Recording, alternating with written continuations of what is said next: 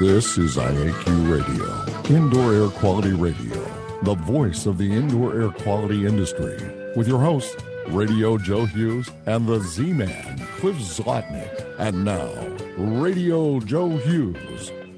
Good day and welcome to IAQ Radio Plus. This week is episode 630, and we've got three PhD elemental, we've got a bunch of doctors on the show. We're going to talk today about the perspectives on COVID 19 and how it will change the IAQ world. We've got Dr. Bill Bahnfleth, we've got Dr. Stephanie Taylor, Dr. Kishore Khankari. Looking forward to a great show. Before we get started, let's thank our sponsors. They are the reason we can continue doing IAQ Radio. Please thank them for their support of the show. Our marquee sponsor is Instascope at instascope.co. Our association sponsors are the American Industrial Hygiene Association at AIHA.org, the American Conference of Governmental Industrial Hygienists at ACGIH.org, the Cleaning Industry Research Institute at CIRI the Indoor Air Quality Association at IAQA.org, the Restoration Industry Association at restorationindustry.org, the Institute for Inspection, Cleaning, and Restoration Certification at IICRC.org, and Healthy Buildings America 2021 at HB2021-America.org. Industry sponsors are AEML Laboratories at AEMLINC.com, Particles Plus at particlesplus.com, Gray Wolf Sensing Solutions at graywolfsensing.com, TSI Inc. at TSI.com, Sunbelt Rentals at sunbeltrentals.com, AprilAire at April, A-I-R-E.com, and Healthy Indoors Magazine at healthyindoors.com. And now you can win a cool prize. It's time for the IAQ Radio Trivia question. Be the first to correctly answer. Simply email your answer to C. Zlotnick at cs.com. Or if listening live, just text your answer from your computer. And now, here's the Z Man. Hello, everyone. Congratulations go out to IAQ Dottie in Central City, PA, who identified Buddy Ebsen as the cast member of the original Wizard of Oz, who was replaced after becoming severely sickened by his makeup. The IAQ Radio Trivia question for today, June 18, 2021, has been sponsored by TSI Inc., an industry leader in precision instrumentation for the monitoring of indoor air. Learn how to expand your IAQ investigations at tsi.com. Here is today's trivia question what percentage of people confirmed to have COVID 19 develop mild or moderate symptoms? Back to you, Joe. Okay, thank you, Cliff. So we've got Dr. Bill Bahnfleth. He's a professor of architectural engineering at Penn State. His PhD is in mechanical engineering from the University of Illinois. He's the author or co author of more than 170 technical papers and articles and 14 books and book chapters. He is also a fellow at ASHRAE and he's a past president of ASHRAE. Dr. Kishore Khankari is the president and the founder of ANSIGHT LLC, a specialist in computational fluid dynamics. Dr. Khankari is a noted expert in the field. He has a PhD in CFD from the University of Minnesota and has regularly published in technical journals. He's also an ASHRAE fellow and an ASHRAE distinguished lecturer.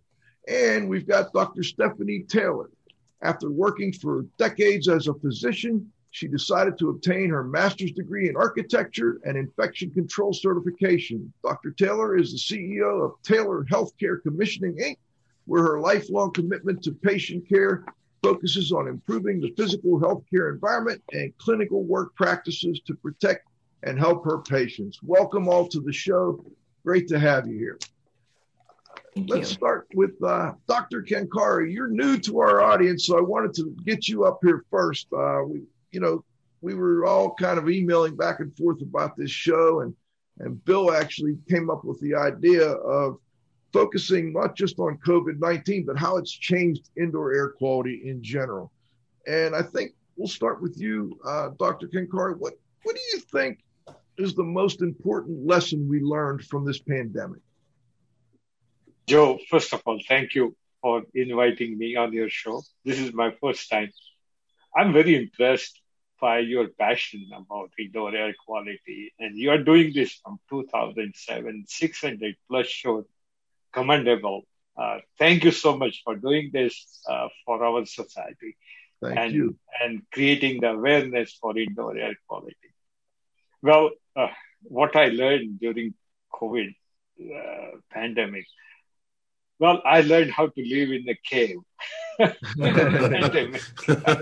it, prepared me. Uh, if I have to go to Himalayas for uh, for meditation, I think I'm ready now because I know not how not to have social contacts and live alone. But leaving that aside from indoor air quality, what I learned is how ignorant the society is in general about indoor air quality and how little we in scientific community uh, uh, know or need to do uh, for improving the indoor air quality. This was eye opener for everyone. I used to hear on TV and on radio, right from Dr. Fauci to a, local anchor, everyone is talking about good ventilation, good ventilation, good, and that became a buzzword in pandemic. And I looked around and I found we don't have really a, a comprehensive uh, definition of good ventilation that uh, that will cover all aspects of indoor air quality. So I think w- to summarize my thought is that we have to do a lot about indoor air quality. What we have done is really good, achievable, uh, but it's not enough now. And pandemic has opened our eyes. That's an interesting. I, I like that. It's uh, we know a good bit, but not not as much as maybe we thought we did, and and and it gets back to that definition. What is good ventilation? Let's get Dr. Bahnfleth. Uh, let's get your thoughts on what happened? What's the most important lesson of the pandemic? Ventilation always makes me think of you and ASHRAE. Um, yes, air and particularly hot air is, is, something people often think of when they uh, they think of me. Um, I'm I'm really glad to uh, to be back, and I, I think um, the main lesson we've learned is IAQ is as important as people have been saying it is, and we weren't prepared. Uh, we didn't have a playbook for what do you do when there's an epidemic or a pandemic that we could open up and uh, know what to do. And we've spent a, a, year essentially trying to figure out what to do about buildings to make them safe, how people should behave, all, all of that. And I think uh, that the lesson for the future is that we really do need to think about what to do next time and to have plans in place and to um, design our, our buildings in the future so that they can respond to uh, an event like this or even an event like a, a wildfire. We've got you know, drought going on in the West again, so you're looking for wildfires later. I think um, we, we didn't have resilient infrastructure and we didn't have plans for how to make ourselves safe when the inevitable crisis came along. We're, we're just way too good at forgetting that, that eventually something like this is going to happen.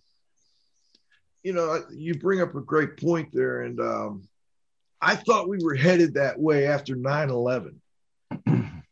and and we started talking about indoor air quality, but then it kind of died away with with you know all the other things that were going on, and and may, I don't know if this time it will be that will actually follow through, but it's an interesting point.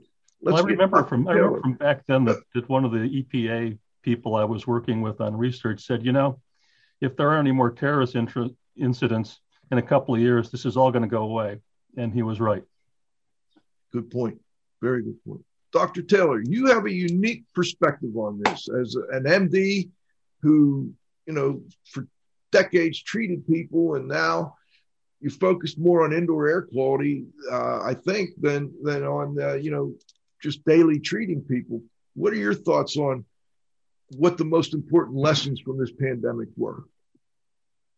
That's a great question. Thank you, Joe. And what you just said was that I spend more time now thinking about indoor air quality than I do on actually treating people day to day. But I would rephrase that because managing indoor air quality for our health is actually treating all of us, not just day to day, but minute to minute. And I think one of the most important lessons from this pandemic is to raise awareness about how incredibly impactful our environment, which happens to be indoors most of the time, is to our health. And so I think the the most important thing is making these incredibly important components visible because as human beings if we don't sense it with our five senses we don't generally address it you know we forget about it we might be frightened for the moment but then we tend to put things on the shelf.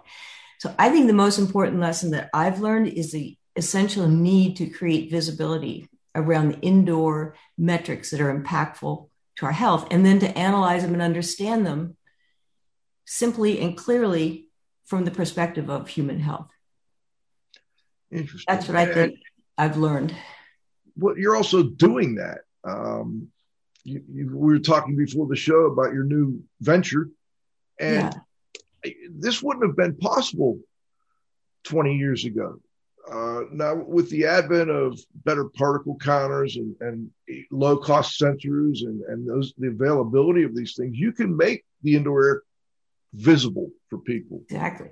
And Joe, just like we were talking about, and thank thankfully, thank I thank TSI because TSI just launched on Monday the AirAssure sensor that we're using that that monitor that measures the metrics that we know are impactful for human health. Then we draw that data into our algorithm, analyze it, and reveal the health impact.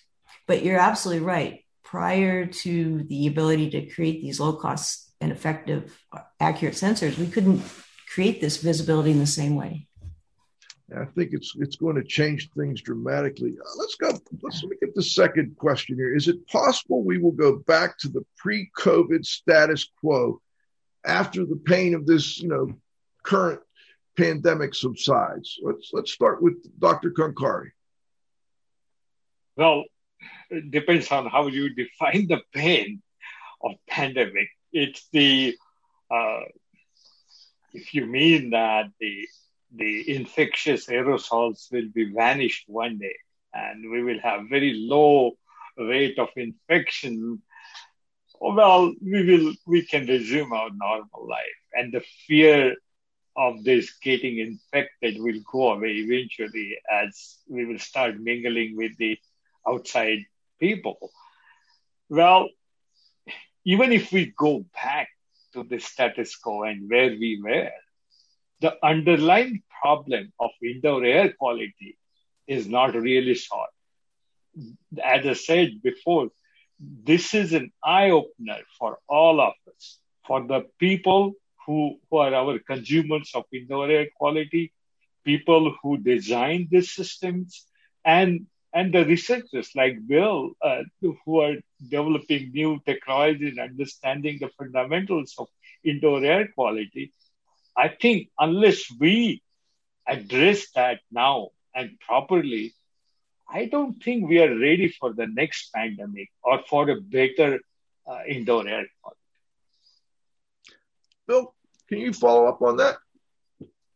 Um, sure. I, I, I, don't think we should ever underestimate the uh, uh, ability of people to uh, uh, feel the crisis is over and go back to to normal. So I've already seen it that uh, you know, we've got fairly high rates of, of, vaccination now in the U.S. and infections and deaths are, are dropping, and already people are wondering, well, can I pull my MERV 13 filters out of the air handling unit and put the eights back in? And do I, I really need to increase ventilation?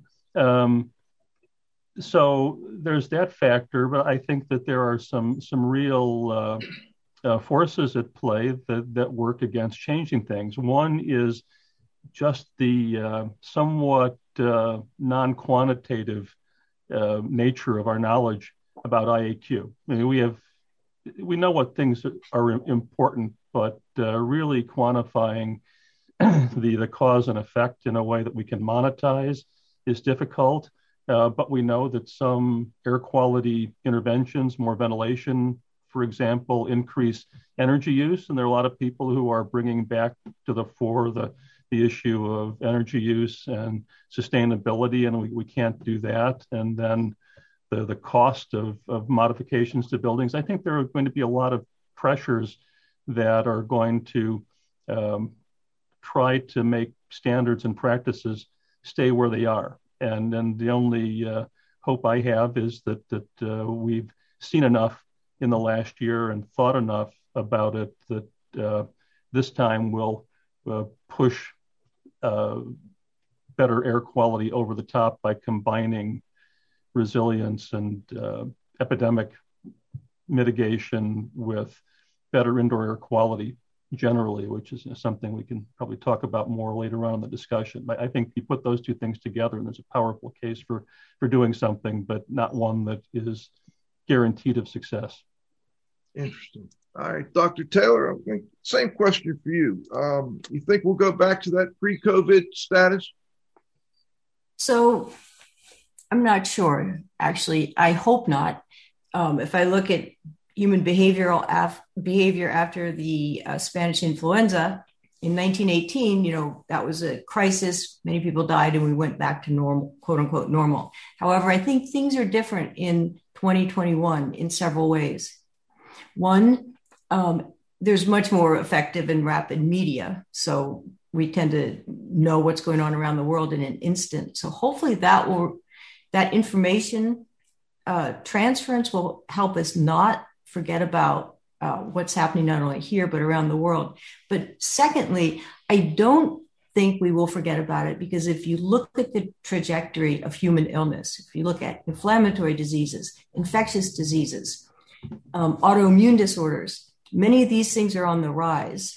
And there's a, an abundance of data that ties the increase in those diseases to indoor air quality and so I think people with their eyes open and who are interested in, in seeing this will understand that one of the most effective drivers for human health or disease is actually the indoor environment. And if we do forget about it, I think unfortunately we will be reminded, probably yep. sooner rather than later, by another event such as COVID nineteen.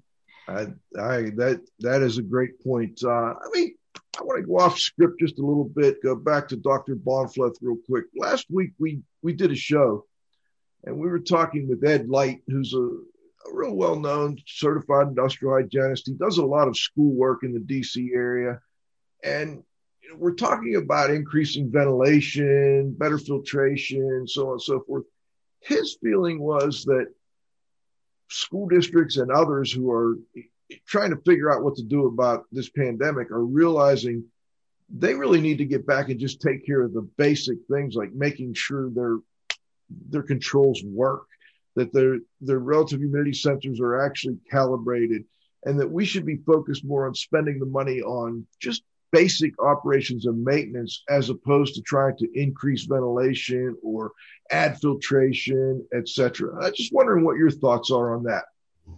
Yeah, well, Ed, Ed's got a you know his own perspective, as do several others, and this goes back to my comment about did we really have a plan? There's so many different voices about what's the right thing to do, but I, I can't disagree with the aspect of his message, which is start with fundamentals. I, when when we look at the GAO report on schools and see that a, a, third of the HVAC systems need to be repaired or replaced, or stated another way, 41% of school districts have 50% or more of their HVAC systems that need repair or replacement.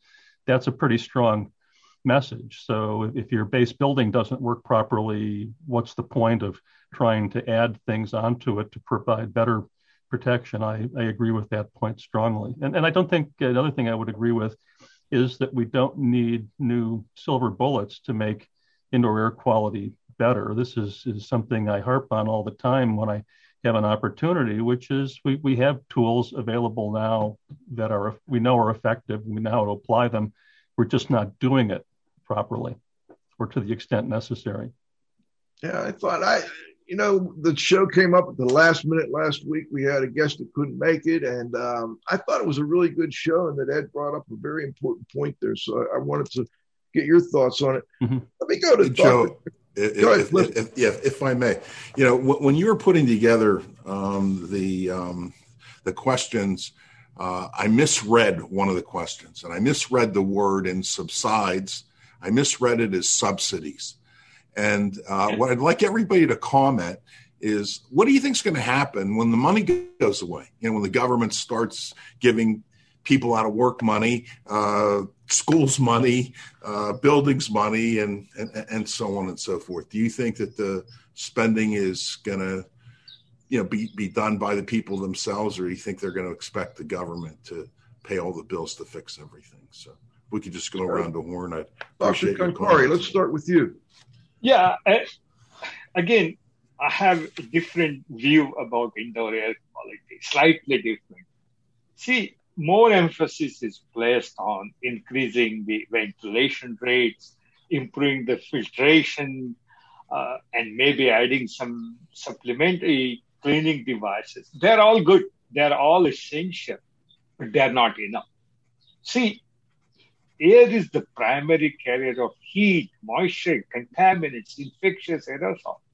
You can bring all the clean air, all uncontaminated, uncontaminated air through your diffusers, but the sources of contaminants are present right where we breathe. That is four to six feet height from the floor. And so, unless we wrap this around and say, well, how air moves within the indoor spaces, where the sources of contaminants are, where the obstructions to airflow are, and unless we put a microscope on the spaces and understand how air moves and where the contaminants are going, just improving the ventilation rates or increasing the more airflow rate to the spaces is not enough. And so when when the government help goes away, uh, when people don't have money, and and really you need money when you need to do the uh, infrastructure retrofit or something like that. But there are few simple things. Uh, if you can add one more written uh, location into the classroom, or just change the where the diffusers are, it can help to improve the indoor air quality. So I come from a different uh, expertise and different mm-hmm. viewpoint on this. That's an interesting point, and and you do that through the computational fluid dynamics, and you expect that that will be more in demand in, in as we go further away from this uh, COVID nineteen pandemic. Yes, indeed. Uh, because uh, computational fluid dynamics is not a recent science. It has been there for a long time. Aerospace industry, automotive industry, even those who are creating the world's best vacuum cleaners are using computational fluid dynamics uh, for their benefit, uh, for for the advantage of improving their products and services. So why our industry should shy uh, for using that?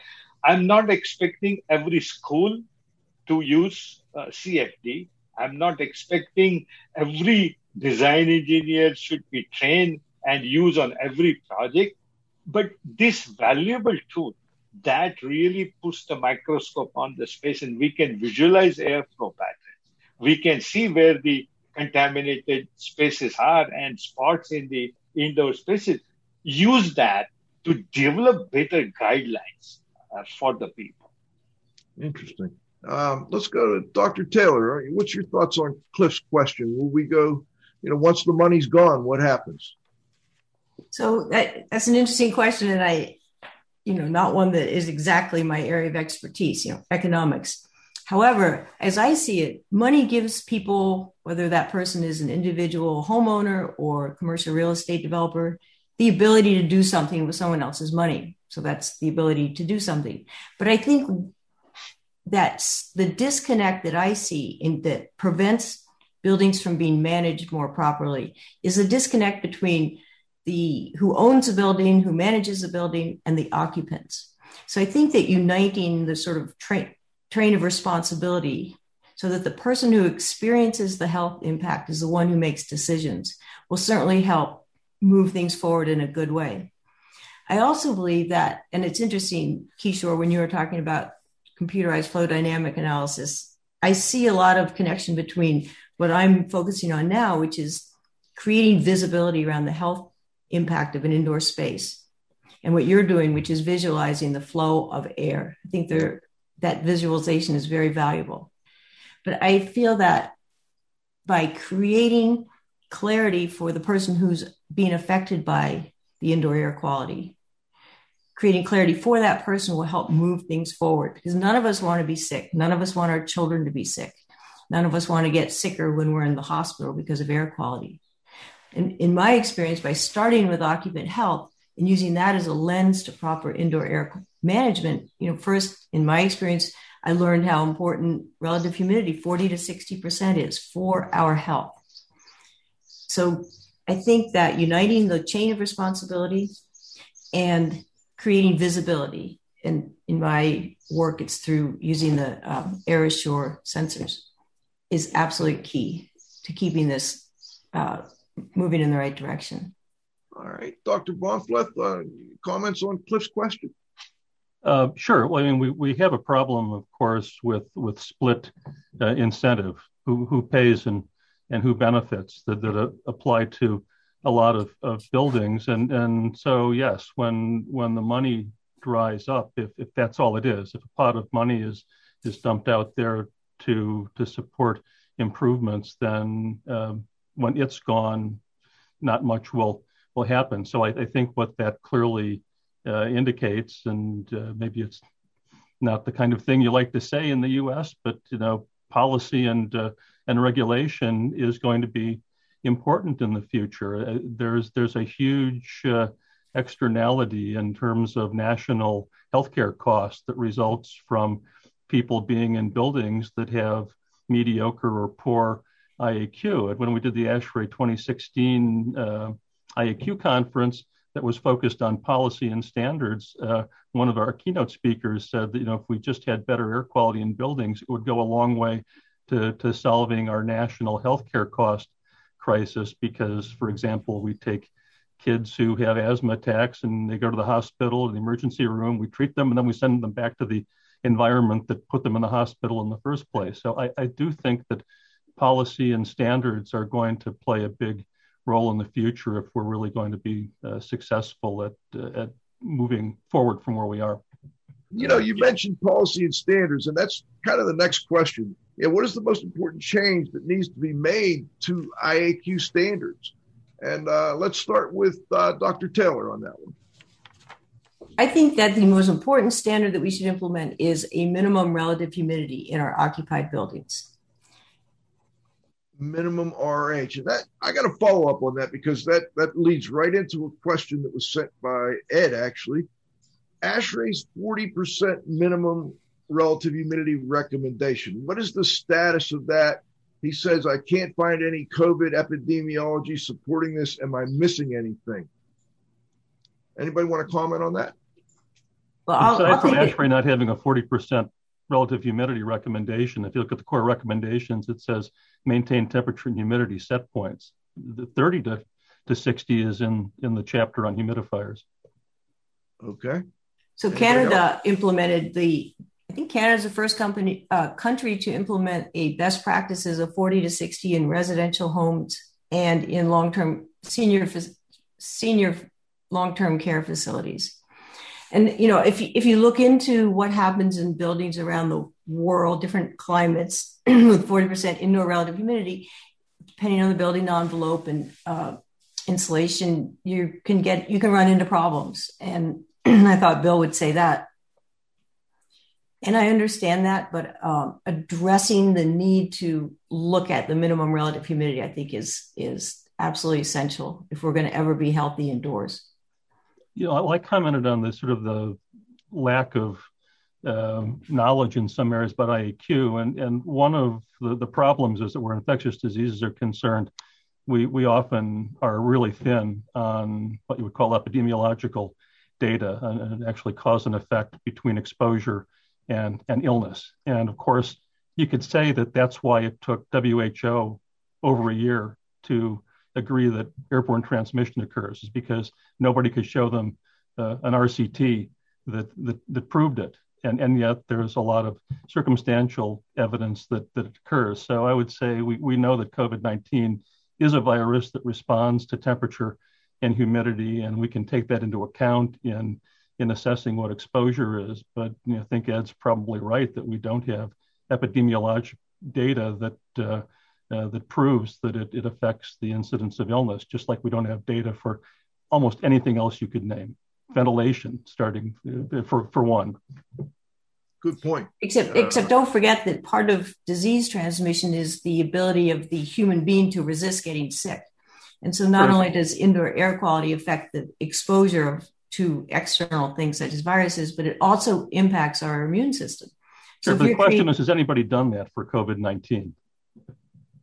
Yeah, there, well, there are numerous epidemiological studies looking at indoor, outdoor weather patterns and indoor pattern, indoor conditions that relate to higher incidence of new cases and deaths. So I say yes, those studies are have been done. As a matter of fact, I did one of them with MIT. Hmm. All right, let me let's go. I, I want to finish. go ahead, Dr. Khankari, please. Uh, uh, sorry um, about the standards again. Not getting into the details of which value, which number is good or bad.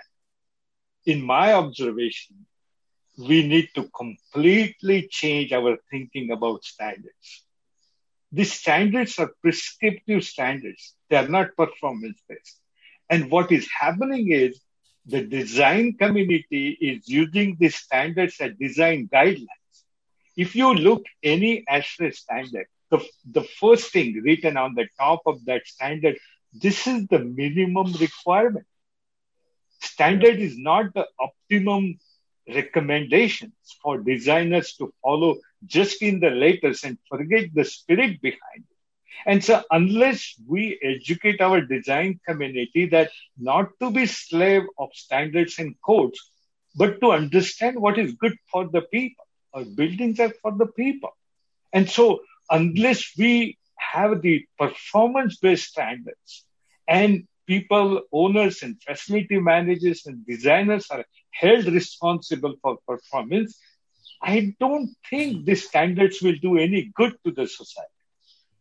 Very interesting point. Uh, Dr. Bahnfleth, let's let you uh, chime in on the uh, standards before we go to halftime. Um, sure. Well, I, I think uh, that our standards for air quality, like the 62s of ASHRAE, need to focus explicitly on on um, infection risk.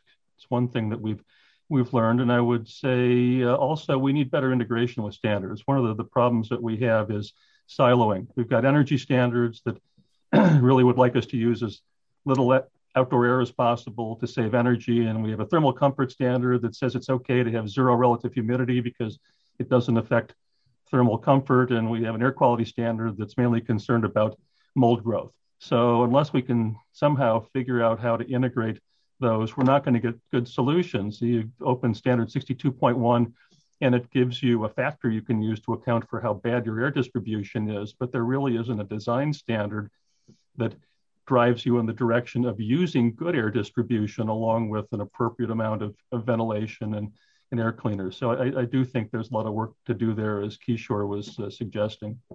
Interesting. And Ed commented that he was referring to the 2020 ASHRAE recommendations for 40% relative humidity. It looks like the revised 2021 guidance no longer recommends 40%. Anybody have a thought on that?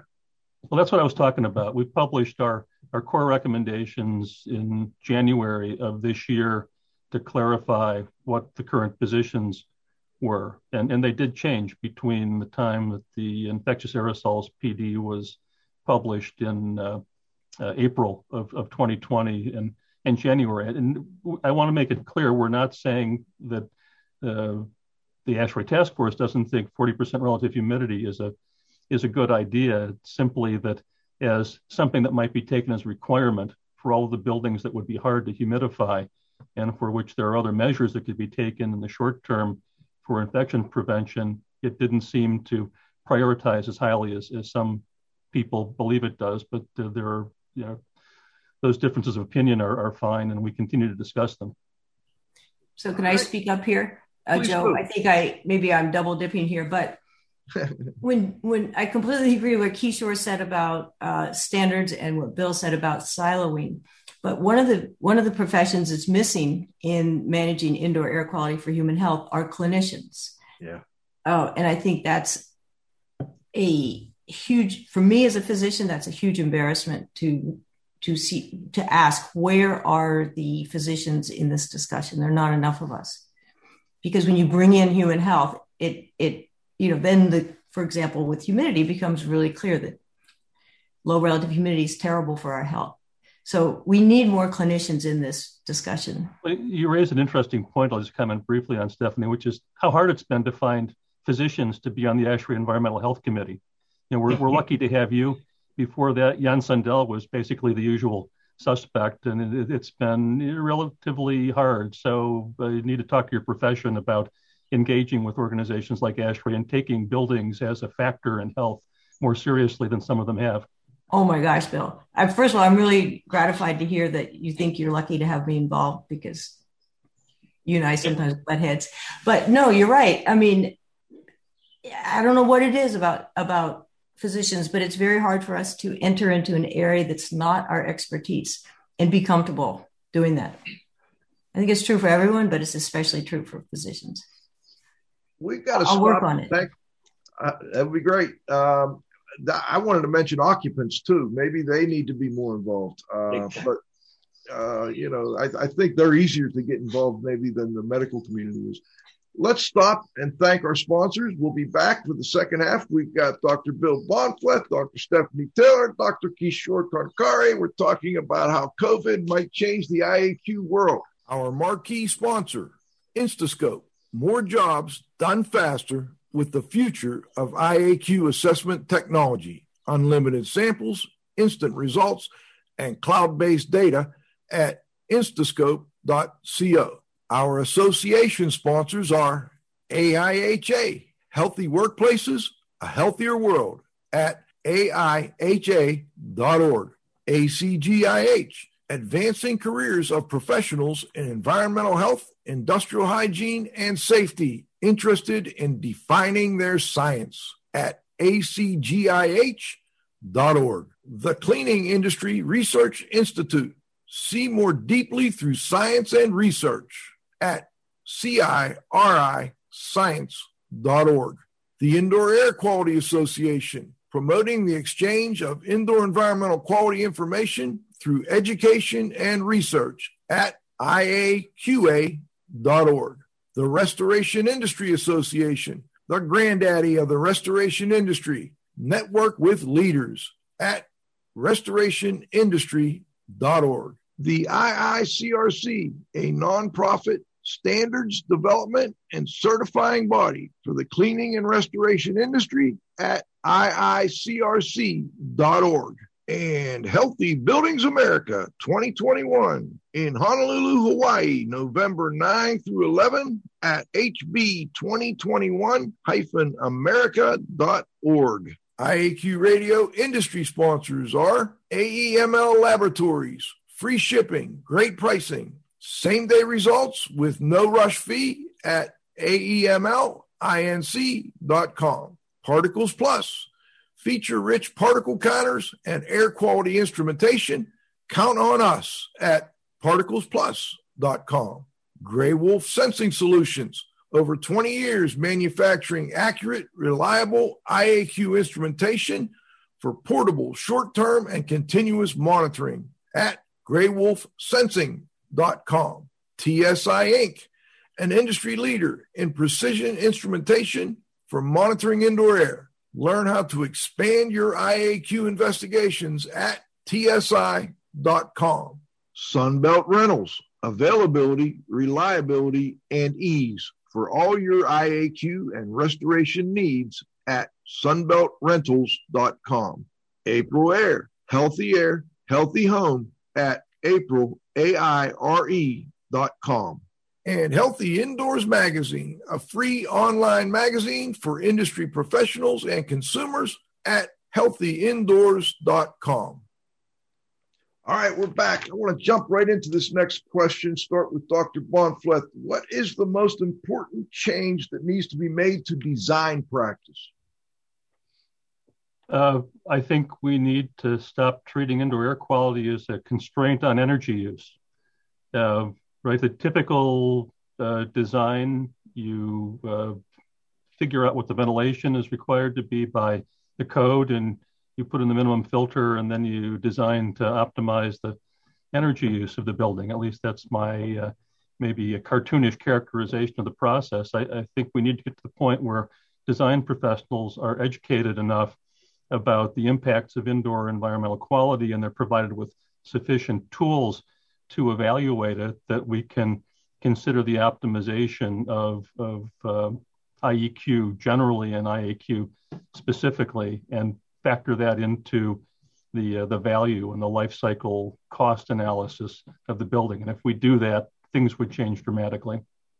Interesting. Dr. Khankari, same question. Yes, and I agree with Bill, whatever he said, but we need to understand buildings are for the people. Instead of coming it from top down, it should come bottom up. Hmm. Design engineers should understand they're designing buildings for the people. And so far, what happened is before pandemic, we got very easy right our consumer of our products, that is the people, they're passive. They don't complain about their indoor air quality because they're ignorant about it.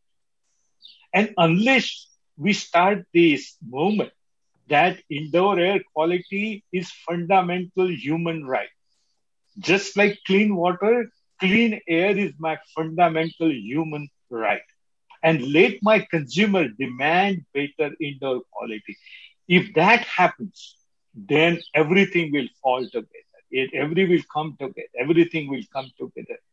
If I'm designing the building, if I'm designing the hospital, and if I think, what if my son or daughter or my brother is going to work in this building? What else I will do to make this building comfortable and safe for the occupant? So unless we have that paradigm shift in our thinking, I think no matter how many recommendations, how many design guides we write, it will be of no use because I work with this industry. And if we have this mindset of low cost bidder, think about this. Think, look around us. Who gets the job? Who gets becomes the contractor? Who, which firm is selected for designing the building? It's all based on low cost bidder. I think if we change it and think it's not about the low cost, it's about the high performance, I think everything will change. Interesting. Dr. Taylor, same question. So, so I agree with Bill and with Kishore. Create buildings as shelters for people. To do that, I think we need to, again, I sound like a broken record. I think we need to create visibility into the parameters that are important for our health because the average occupants don't perceive all of the components that are essential. Number one. Number two, I think that materials and material selection need to be brought into the conversation around indoor air quality, and particularly around moisture management.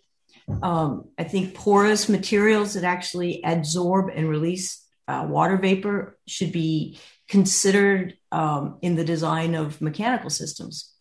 So I think creating visibility around the health components. And to do that, uh, I agree with what Kishore said. Buildings are for people. I agree with what Bill said. Energy is not the only standard. Create visibility and understand the broader picture around moisture management in buildings. I'm curious. I was at halftime. I was scanning through all the comments, and one was that you know when people have a, a wristwatch or maybe their phone that tells them what their indoor air quality is like around them, we may start to see more change in, in, how we design and manage buildings. And I'm wondering, Dr. Taylor, with the new product you're working with, is that something they will have access to on their phone? Yes, absolutely. So our so our company, Building for Health, B for H, um, does exactly that. We install the TSI AirAssure monitors for continuous monitoring. And from the data that we acquire, we create a health impact rating, and people can visualize that, whether it's on a computer or an, an iPad, uh, a mobile device, or their phone or a watch. It absolutely. Interesting. All right, let me go to the next question here. Let's start with uh, Dr. Khankari. What is the biggest knowledge gap revealed by the pandemic? What what are we what are we learning we don't know? Yeah, that, this is a great question, and uh, there are so many things we learned that we don't know. I think the first and fundamental thing is what are the major contaminants in in our indoor spaces? At what rate they are generated, where they're generated, what is what are the major sources of contaminants? I mean, think about SARS-CoV-2. I mean, this virus, uh, very little is known about it. Uh, I mean, and and their impact on health.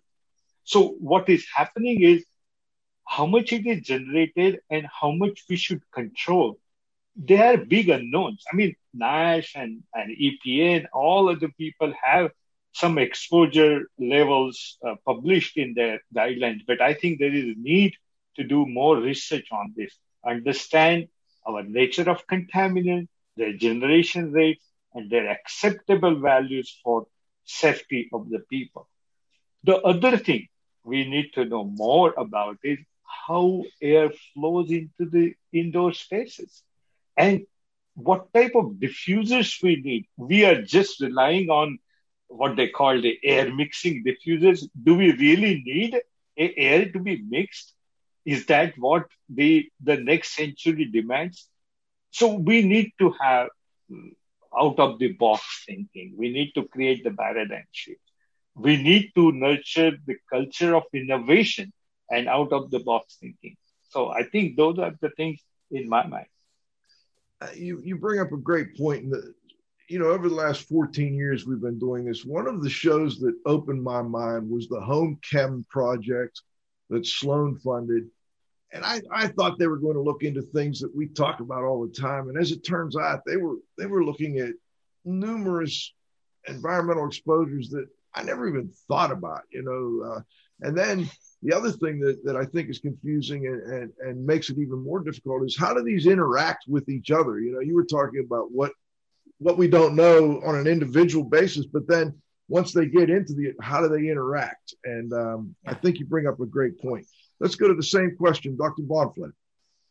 Oh, sure. I, I have, have a lot of uh, candidates here. Um, I think kind of related to what Kishore was was saying. Uh, I think uh, quantitative criteria for risk management are a big need. This is one reason we can't seem to come to a clear understanding of what ventilation rates or equivalent ventilation rates are, are needed. What, what is acceptable risk and how do you calculate it? And, and the other thing I'd, I'd highlight is air cleaners. There's a lot of potential in air cleaning technology to be low energy and, and effective, but it's become obvious that we don't know nearly enough about how the basic technologies work. And also, there are issues of, say, air distribution related to how they work in a space if we're using something like a portable air cleaner. And, and, there are a lot of other ones too, but those are two that are at the top of my list.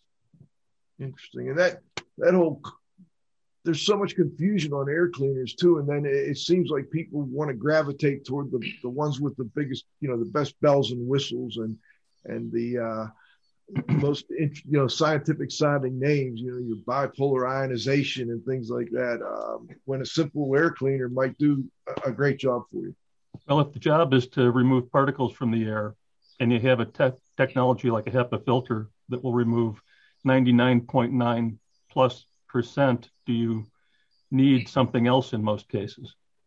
I don't know. Right. I, I, just want to add to air cleaner subject here. Uh, just buying air cleaner and having a air cleaner in a room, in my opinion, is not enough because if you buy a big air cleaner, put it on the floor, and that air cleaner sucks the air from the floor, I call it a vacuum cleaner. It's not an air cleaner. okay. So where you place that air cleaner, again, let me let me emphasize this. We need to have clean air in our breathing zone, which is four to six feet height from the floor. That air cleaner should pull the contaminants from this breathing zone and provide me clean air in the breathing zone. If you're cleaning the ceiling or cleaning the floor, it's not helping my nose. So that thing we need to keep into mind that just buying air cleaner is not enough. Great point. All right, Dr. Taylor, do you have a, a thought on this? What uh, the biggest gap revealed was?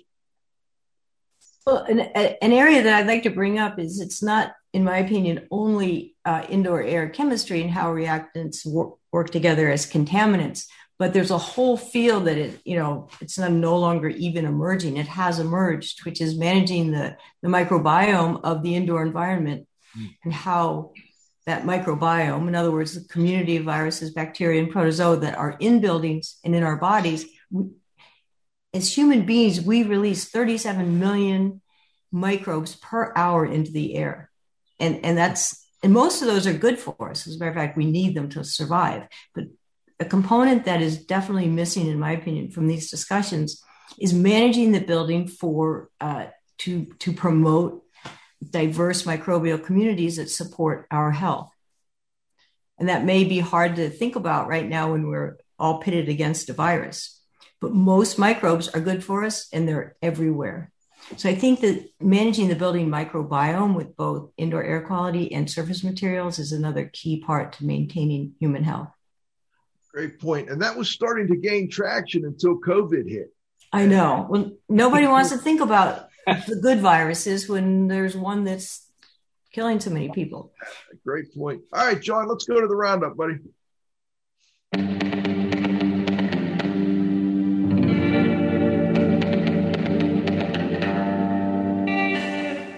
All right, the roundup is brought to us by AprilAire, Healthy Air, Healthy Home at April, A-I-R-E.com. All right, I think I want to throw out this last question and uh, just go around the table here and get everybody to comment. What can be done to make better IAQ sustainable? So it's kind of a good way to round things up. Let's go back, Doctor. Uh, let's go to Dr. Khankari first. Yeah, um, if we want to make IAQ sustainable, we need to wake up our consumers.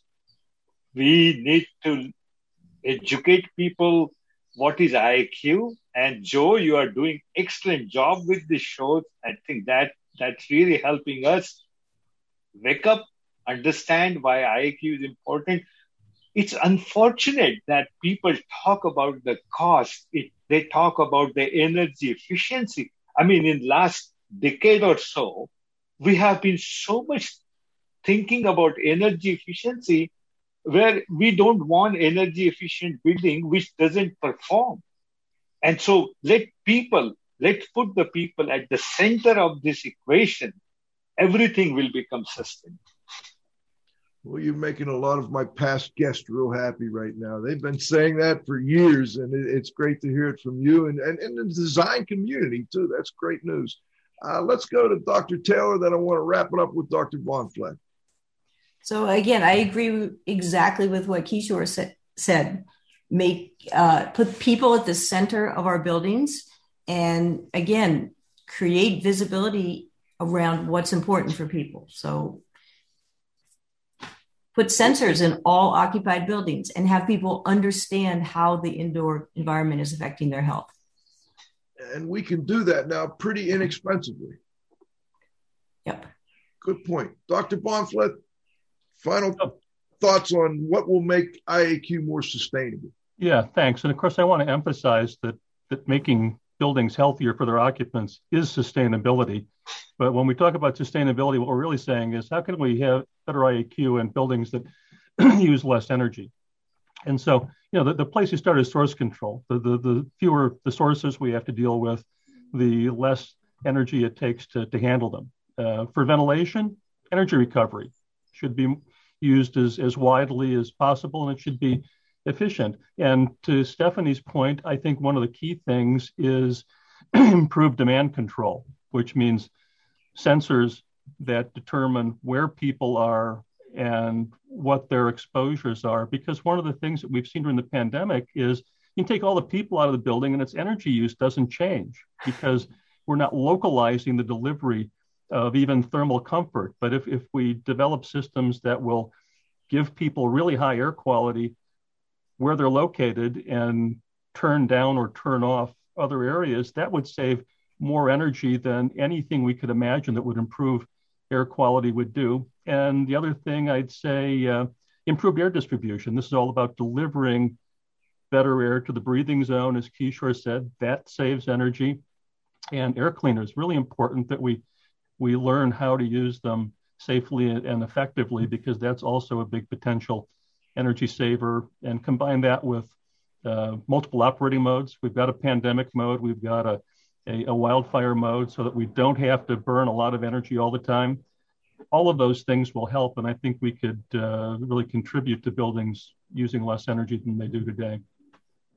Let me go to the Z man, Cliff.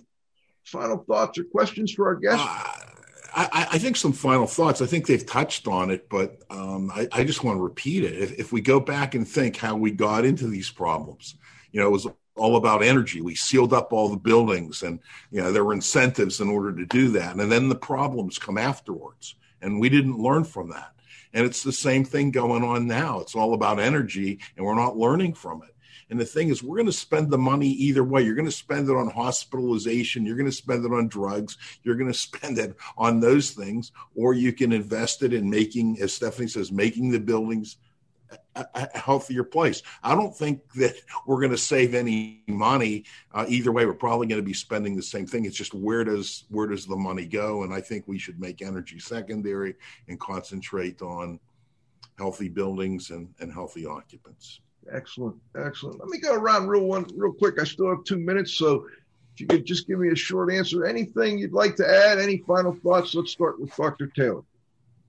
So just based on what Cliff just said, you know, why do we focus on energy? You know, you can see the energy meter running. You have to take out your checkbook or your Venmo or whatever and pay for it. Yeah. And I think it's that clear impact of energy use, not only on the outdoor environment, but on our pocketbooks that has made given it such a high priority. So again, create that same visibility with with uh, with sensors on indoor air quality, and we'll know what to do. Dr. Khankari, final thoughts. Anything you'd like to add? Anything we missed? Yes, just keep people in the focus. Yeah. Develop all designs, people centric, occupant centric, and break the silos. Uh, bring people together, bring different expertise together, and have the holistic approach to IAQ, not just looking from one lens. And if we do that, not only we will have healthy buildings, but we will have very energy efficient buildings too. And thank you. And thanks for joining us. I, look forward to doing a show on the uh, CFD in the not too distant future. Thank you. Bill, Bill Bahnfleth, final thoughts from you. First, before you do, thank you so much. Um, you, you talked to me about doing this show, and I thought it was a great idea. And I also want to thank you for your efforts back in 2013 14 as president of ASHRAE and getting ASHRAE more focused on indoor air quality and residential buildings as well. I, uh, I think those were important things that, that needed to be done. And um, I, I, really appreciate you joining us and being a guest on the show. Yeah, yeah thanks. My pleasure. Um, so I'm a professor. So education, education, education. We need uh, designers of buildings, mechanical engineers need some indoor air quality and human factors in their education that isn't there. Uh, building owners and operators need to, to know why it's important for them to provide good indoor environments to their, their occupants. And we need education for healthcare professionals and public health and industrial hygienists to understand as clearly as possible the role that buildings play in, health. And, uh, that will change a lot of things if there's awareness of that. I think you can see that during the pandemic that uh, we're, getting uh, a groundswell of support for better IAQ because so many people have become somewhat educated in the process. Let's hope that groundswell continues, Bill. Thanks again. Appreciate it. I want to thank this week's guests, the doctors, Dr. Bill Bahnfleth, Stephanie Taylor, Kishore Khankari, Great to have you on. Much appreciated. My co-host, the Z-Man, Cliff Zlotnik. John, you got to have faith at the controls. And most importantly, our growing group of loyal listeners and sponsors will be back next Friday at noon with the next episode of IAQ Radio Plus. For IAQ Radio, I'm Spike Reed saying thanks for listening.